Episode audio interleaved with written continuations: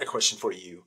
Are you constantly surrounded by people, yet you feel disconnected? I think it's time that we all rediscover this power of solitude.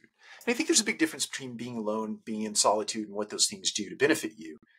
So, a lot of people are afraid today to be alone because there is so much going on in the world, you feel like you are missing out. But I would tell you, alone time is not just a period of being alone, it's an opportunity for self growth and introspection and rejuvenation. So, let's talk about three ways that you can do that and why it's important. So, I think alone time really fosters self awareness. You spend time alone with yourself, with your own thoughts. You can explore things, your emotions, your desires, and free of all these external influences.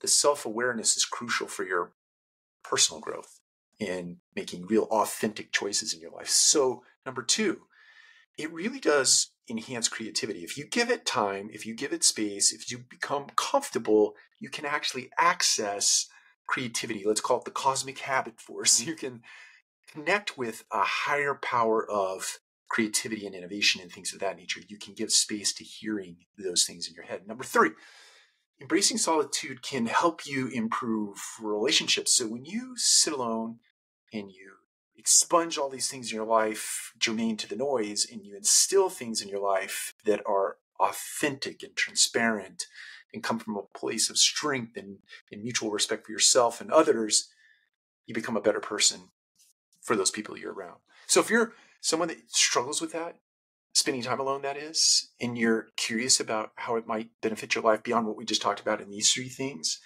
reach out to me. I'd love to connect and tell you about some things that I do on a daily basis that I think are super helpful as it relates to getting in uh, deep connection with self and expunging the noise out of your life so that you can think clearly and creatively and innovatively and you can really work on yourself as it relates to interacting and being a beneficial presence in the world for other people that you spend time with. So take advantage of that. Take care. We'll talk to you again soon.